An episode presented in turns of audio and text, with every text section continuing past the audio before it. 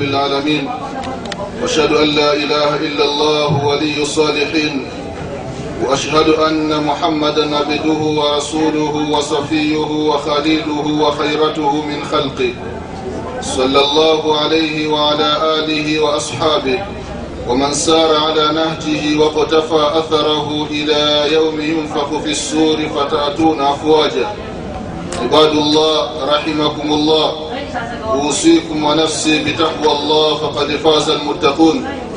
Ndugu zangu katika imani baada ya kumshukuru Allah subhanahu wa ta'ala Allah ambaye kwa rehema zake na mapenzi yake ametuwafikisha kukutana sehemu kama hii. Rehma na amani za Allah zimwendee kiongozi wetu nabii Muhammadin sallallahu alayhi wasallam pamoja na ahli zake na masahaba wake na waislamu wote kwa ujumla watakaofuata mwenendo wake mpaka siku ya kiyama tunamwomba allah subhanahu wa taala atujalie nasi pamoja na wazazi wetu na wake zetu tu miongoni mwa hao ndugu zangu katika iman na kuhusieni pamoja na kuihusia nafsi yangu katika swala la kumsha allah subhanahu wa taala. Waislamu tutakumbushana jambo moja jambo lenyewe linawahusu ambao wamekwisha oa. Wale ambao wanawake ndio hasa natakiwa wafanye tarkizi. Na wale ambao wana fikra za kuoa vile vile inatakiwa wazingatie haya maneno.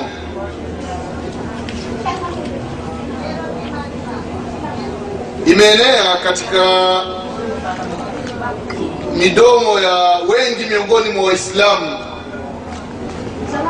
na vile vile mashekhe kuna jambo la talaka. Kuna maneno yanayosema kwamba abghadhu lhalal ila llahi altalaq jambo la halali analolichukia mwenyezi mungu subhanahu wa taala ni talaka haya maneno ndugu zangu katika imani katika upande wa mambo ya hadithi ni hadithi ambayo sio sahihi. Ni hadithi ambayo ni dhaifu. Na hii hadithi ukisoma katika vitabu vinahusiana na mambo ya hadithi mustalah kuna mlango wa kuelezea hadithi ambazo ni mashuhuru yani hadithi ambazo zinajulikana kwa wengi wanazifahamu au maneno ambayo wengi wanapenda kuyasema. Mfano mafukaha wanachuoni wa fiqhi wanapenda kutoa mfano kama huu. Abghadhu lhalalu ila llahi altalaq jambo linalochukiza zaidi kwa mwenyezi mungu jambo lenyewe ni la halali ni talaka. Vipi jambo la halali alafu mungu alichukie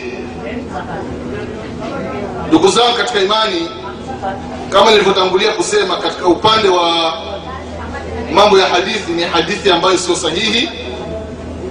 Ametaja hadithi shekhu lalbani rahimahullah katika sunani ya abi daud katika dhaifu abi daud hadithi ya 2178 elezea kwamba sio hadithi sahihi ni hadithi ambayo ni dhaifu ndugu zangu katika imani mtume wetu muhammadin salllahu alaihi wasallama yeye amefanya talaka.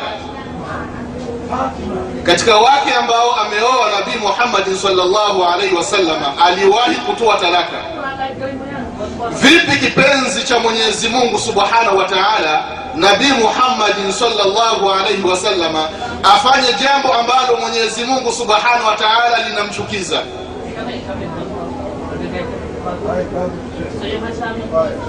mtume salllahu alaihi wasallam alimpa talaka haswa mtoto wa umar bn lkhatabi radiallahu anha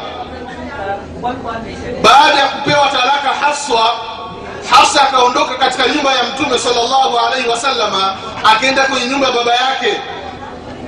Lakini kutokana na wema ambao haswa radiallahu anha alikuwa nao ibada ambazo alikuwa akizifanya baina yake na baina ya mwenyezi mungu subhanahu wa taala allah subhanahu wa taala akamtuma jibril alaihi salam aje kumwambia mtume salllahu alaihi wasalama ya kwamba irji haswa mrejeshe haswa.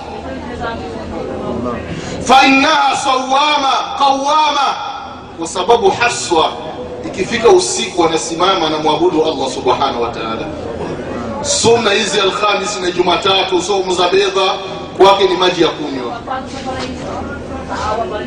nabii muhammadin salllahu alaihi wasallam akamrejesha Hafsa. nachokusudia ndugu zangu katika imani ni kwamba jambo la talaka katika uislamu ni jambo la sheria inapotokea mwanamke kafanya mambo ambayo itakuwa ni sababu ya mume kutoa talaka halaumiwa na sheria. Wala mwenyezi mungu subhanahu wa taala hachukii kwa jambo hilo. Ndugu zangu katika imani tutakumbushana mambo sita ambayo kayataja alimamu alghazali rahimahullah kwamba ukiona moja miongoni mwa haya mambo sita mwanamke ana moja basi mpe talaka.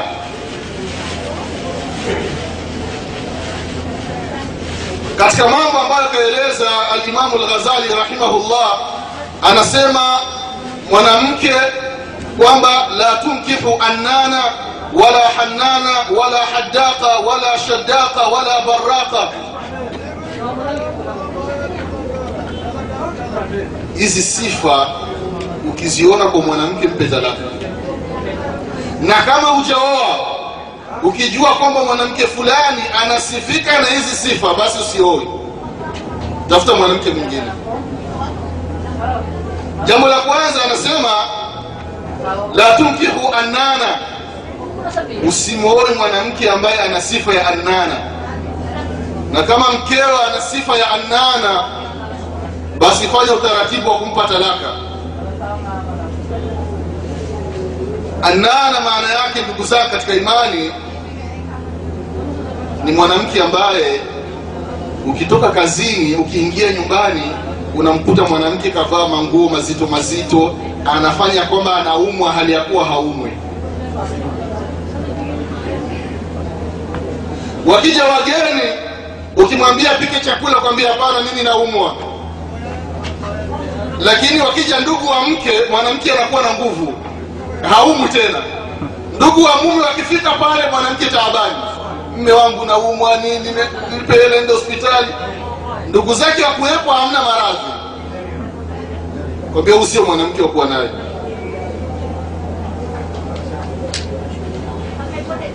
Vile vile sifa ya pili ndugu zangu katika imani wala mannana.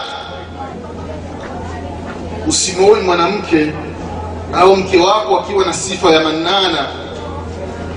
Mannana ni mwanamke ambaye ukiwa naye ndani anaanza kukusimanga anasema ya kwamba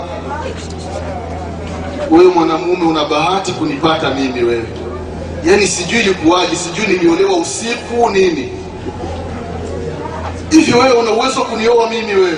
Sijui ilikuwaje au sio mwanamke? Hafai.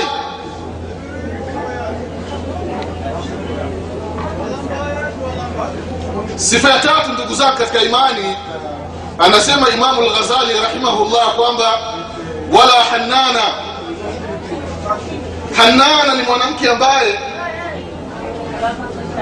kishaolewa halafu ipo na mme wake alafu mwanamke anamwambia mume ya kwamba "Ah, kwa kweli namkumbuka mume wa kwanza. Yaani wewe mume wangu wa pili yani haunifai kabisa. Yani hauniridhishi hata kidogo. Afadhali yule wa kwanza aliyenipa talaka yule. Ndio alikuwa ananifaa barabara. Lakini wewe unanichezea chezea. Hafai mwanamke. Na huyu mwanamke akizaa watoto ukizaa naye watoto alafu anakwambia la una bahati unaona watoto niliokuzalia. Watoto bomba angalia watoto wako wa zamani. Watoto wamekonda watoto wana afya nzuri lakini angalia mimi. Unacheza na mimi wewe. Hafai.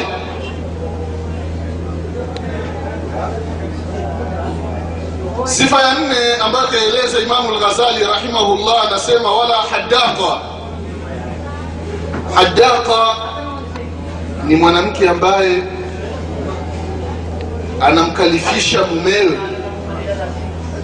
kumnunulia mambo ambayo yako nje na uwezo wa mwanamume. Ikitokea simu fulani asema mme wangu nataka simu fulani. Bila kupata simu fulani apaeleweki ndani leo. Mwanamume anapiga mahesabu ukiangalia kukafa unaopata kazini unajikalifisha unaingia madeni unaenda unakopa pesa ya watu ili mnunulie simu. Nguo fulani ikitoka sema mme wangu kuna nguo fulani imetoka ninaitaka. Viatu fulani vikitoka mme wangu kuna viatu fulani ninataka. Huyu ni hadaka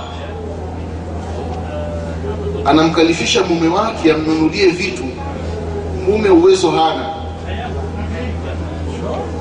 Vile vile anakuwa na tabia kumwibia mume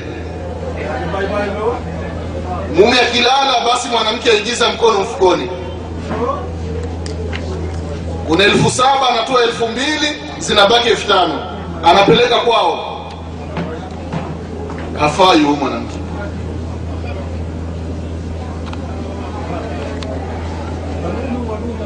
Vile vile ndugu zangu katika imani jambo la tano albaraka baraka ndugu zangu katika imani ni sifa ya mwanamke ambaye yeye akiwa nyumbani ni kukaa mbele ya kioo tu anakaa kioo mbele yake kuna aina kama sita za mafuta mbele yake kazi yake ni kujipaka tu. Ukiingia ndani mafulani naomba niletee maji. Ah, na wewe umezidi mme wangu nimeshajipodoa ndio anza kunituma maji. Huyu hafai. Muda wote ni kukaa kwenye kioo tu. Mme wangu niwekee maji nataka niende nikaoge. Asema hapana. Kwani wewe ukinyanyua hii ndoo uta mikono itakatika?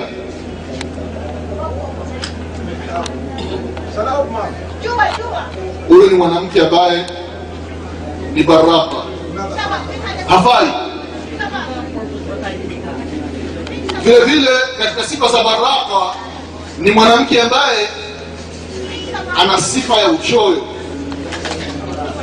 Chakula kinapoandaliwa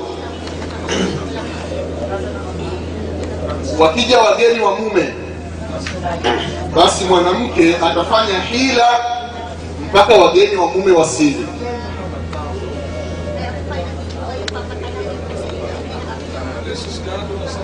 Anatengeneza labda nataka kupika wali. Maji yapo jikoni. Maji yamechemka anafanya maandalizi ya kuweka mchele ndani ya maji. Wageni wa mume wanaingia yale maji yanayabadili yanakuwa ni maji ya kuoga sio tena maji ya mchele. Nataka kutengeneza ugali sime. Ungo upo tayari pale wageni wa mume wanaingia basi. Naambia wewe we mtoto fulani hebu niwekee ile maji bafuni nataka nioge. Maji yanabadilishwa sio tena maji ya chakula. Kwa nini? Sababu wageni wa mume wameingia. Vile vile hataki kula na watu. Anataka kula peke yake tu. Huyu mwanamke hafai ndugu zangu katika imani. Jambo la sita ambalo kalieleza imamu lghazali rahimahullah anasema kwamba mwanamke ambaye ni shaddaka shaddaka ni mwanamke ambaye ulimi wake ni mrefu maneno mengi. Yaani kuna baadhi ya nakuta ni mashekhe akiwa msikitini anaongea mashallah lakini akifika nyumbani kwake yani ipo chini ya ulinzi. Hasemi lolote. Kitaka kusema mume anaambia funga kinywa shekhe anakaa chini afurukuti. Huyu mwanamke mwenye ulimi mrefu hafai zako katika imani. Mwanamume anakuwa hana sheria ndani ya nyumba yake. Mwenye sauti ndani ya nyumba ni, mume, ni mwanamke. Haifai. Mke akiwa na hii sifa fanya utaratibu wa kumpa talaka kabla ya talaka panakuwa na mukadimati. Panakuwa kuna naswaha. Umempa naswaha hakusikia. Umetumia utaratibu ambao ueleza mwenyezi mungu subhanahu wa taala ndani ya quran. Kwamba unamwambia kwa maneno. Amekataa. Basi unamuhama kitandani yeye unamwacha alala juu ya kitanda wewe walala chini au walala barazani. Lakini wa zama tulizo nazo ukilala chini ukimwacha kitandani ndio anafurahi. Kwamba afadhali alhamdulillah. Wanawake hawana dini. Kwambia umejipunguzia mengi kabisa. Umetumia hii hatua imeshindana unaruhusiwa kumchapa lakini kipigo cha kawaida ambacho sio mubarah sio cha kuvunja.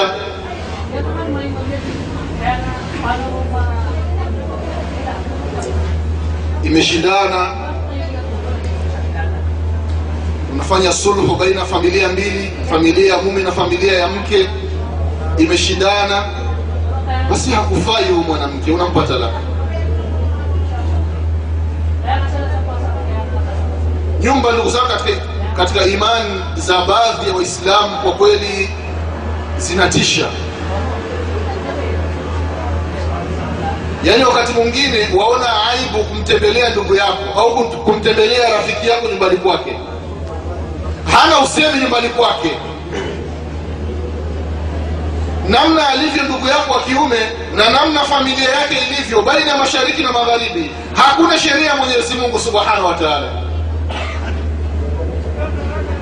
namna, namna mke anavyovaa panapokuwa wageni namna mke anavyovaa na, anapotoka nyumbani unashangaa.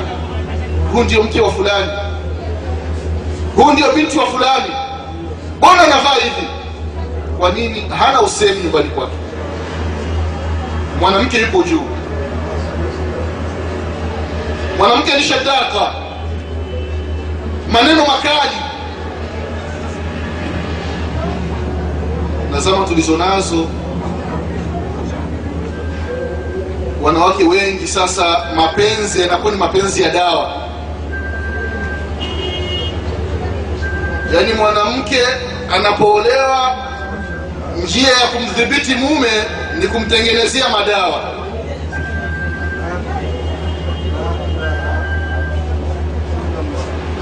Kuna dawa za mapenzi ndugu zangu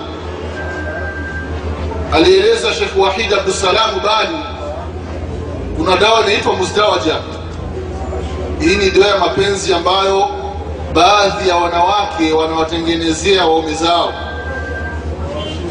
mwanamume anapotengenezewa hii dawa ni kwamba hampendi mwanamke wa aina yoyote zaidi ya mke wake tu ndiyo ikifikia baadhi ya wanamume akipata mshahara mwisho wa mwezi pesa zote anapeleka kwa mke. Pesa zote. Mke ndio anaweka. Hata mama yake mzazi akitaka mia tano shilingi mia tano shilingi mia mbili nasema ngoja kwanza nikamuulize mke wangu. Akikubali ndio nitakupa.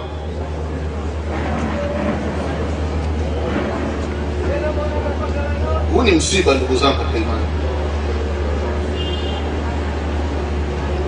ikiwa kuwakumbusha dada zetu shangazi zetu na mama zetu kwamba mapenzi hayatengenezwi na dawa. Mapenzi ni vitendo ndugu zangu katika imani. Vitendo. Ndio maana wanachuoni wanaandika mambo mbalimbali